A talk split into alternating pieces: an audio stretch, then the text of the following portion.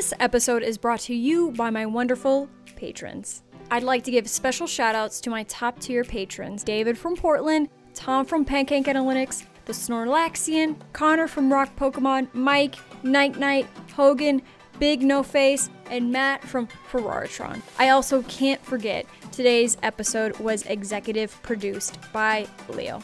Thank you so much for believing in me and backing the podcast. If you enjoyed this podcast and you'd like to support these episodes, become a patron. I have two tiers at $3 and $5 a month. Joining the first tier gives you exclusive access to patron posts and a vintage card from my collection signed by me. The $5 tier gives you access to everything you get in the $3 tier, along with also having access to our Discord community. It gives you the opportunity to talk to other collectors, discuss market performance and news, show off your mail days, and of course, ask questions. Whether you join or not, though, I still appreciate you listening. Hello, everyone. My name is Jess, and welcome to the Geeked Out Collecting Show, where we apply financial and investing principles to our favorite hobby collectibles like Pokemon, Magic the Gathering, Fortnite, comic books, Funko Pops you name it, we talk about it all. And this episode is going to be a great one because I have talked in the past about my collecting strategy. And what we'll be doing today is specifically talking about why I've decided to stop buying graded Pokemon cards. Sort of. I will be going over three reasons why I've decided to do this. So let's go. For the first reason, right now we're kind of seeing everything being a little expensive. A lot of slabs out there right now are priced relatively high. The market has been a little bit frothy out there, so sellers are trying to capture more profit margin uh, because of that which makes sense. The issue that I'm having though is sometimes these cards aren't priced for their current market value.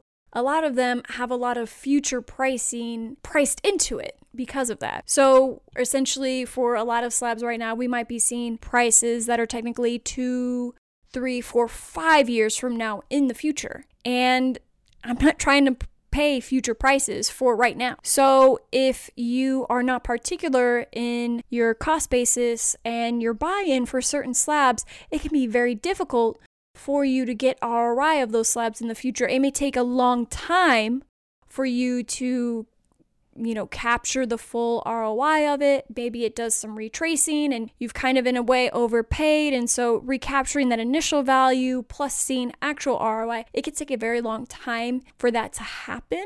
But also, you may never see ROIs at all for certain cards, which goes into my next point. Point two is a lot of the slabs right now honestly have ceilings. There's only so high a lot of these slabs will go in terms of growing in value. So, obviously, because of that, what you don't want to do is you don't want to buy so close to the price ceiling because if you buy too high where it's too close to the price ceiling, you know, obviously your ROI is going to be limited over time, which is obviously not what you want. But also, considering the slow drip of supply that's going to be coming into the market over the next two, three years, with all the grading services catching up with their backlog, we could expect to see some prices of certain slabs go down depending on how much the population increases over time. So, you really do run that risk of overpaying for a particular slab and you know, either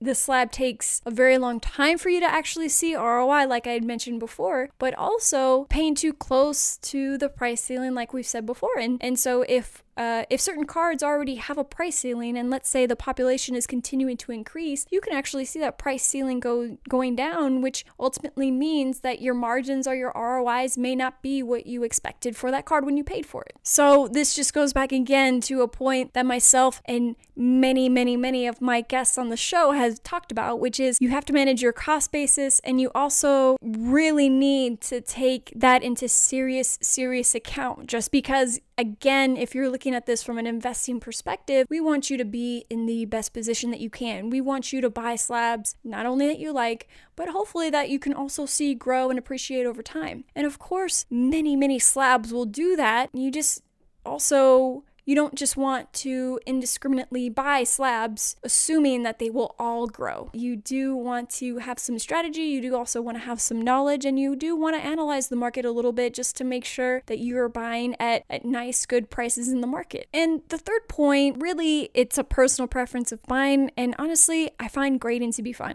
I find being on the hunt for certain raw cards, near minty or minty cards, light play cards to potentially also send out to be graded is a fun process. Uh, getting those grades back and seeing how well you graded those cards is a fun process. And also seeing, you know, nines and tens come in, it's, it's really awesome. I love slabs because I love having stacks of slabs. Honestly, this goes beyond just cards. It also goes into comic book slabs, which I probably have talked about previously. I do also like buying comic book slabs just because I love slabs. I love valuable items or items that I cherish being encapsulated and saved into something so that they can be protected from time and from myself. so I, I love slabs. And so one great way obviously to acquire slabs is just to get the raw card and then send it off to get graded.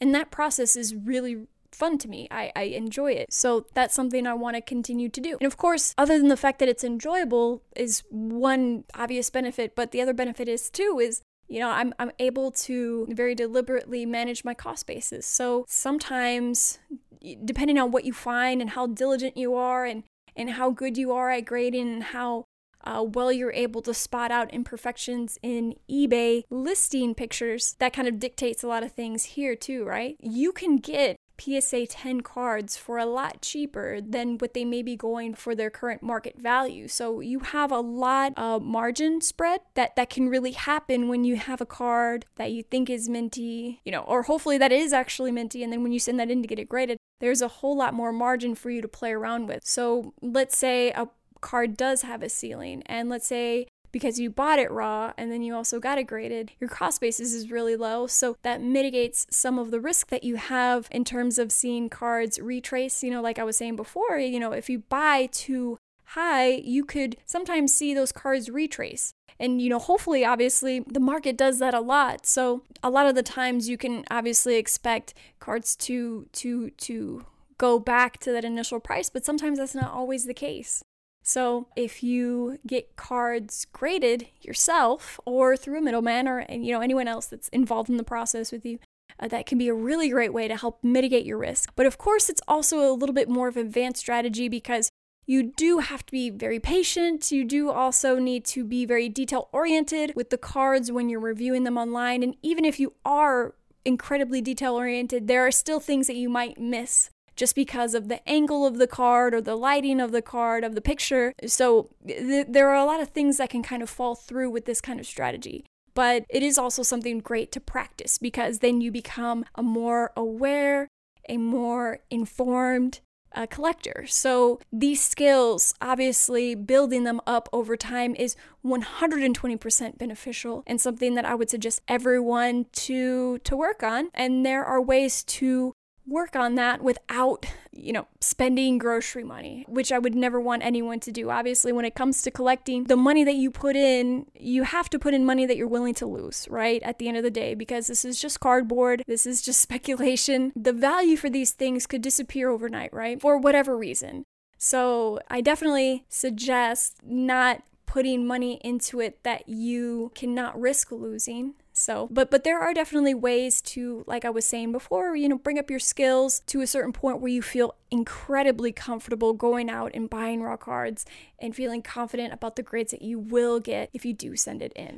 So, when it comes to collecting and how people collect, it's honestly really personal. And there really isn't ever a one size fits all strategy because there are so many factors that come into collecting. You have to consider what you like, you have to consider what your budget is, and you have to consider why you're collecting. I mean, those are very important things and they're different for everyone, right? So don't get me wrong, obviously, I've said this before. I love slabbed cards, but I also know that there are cards that I'm just first off incredibly priced out of. Obviously, the Charizard PSA 10, that is a card that not many of us can own at this point in time a lot of us have been priced out of that card. But there are other cards too that don't command nearly that kind of price point that we're still priced out of. But again, it just comes back to learning a bit of patience. If there is a card that you really, really, really want, one thing that I try to tell myself, even if it's a card that I've been priced out of, for example, I try not to tell myself that I can't have that card. And the reason being is because there are always ways to potentially find cards at a bit cheaper price, potentially at your price level. So buying cards raw is absolutely one way to do that. Now, of course, there are some very expensive raw cards, don't get me wrong, but those are more tangible entries for people who don't necessarily command incredible amounts of income or wealth to afford sealed product, sealed vintage product, or, or certain very incredibly high priced slabs. But at the end of the day, really, collecting is a long game.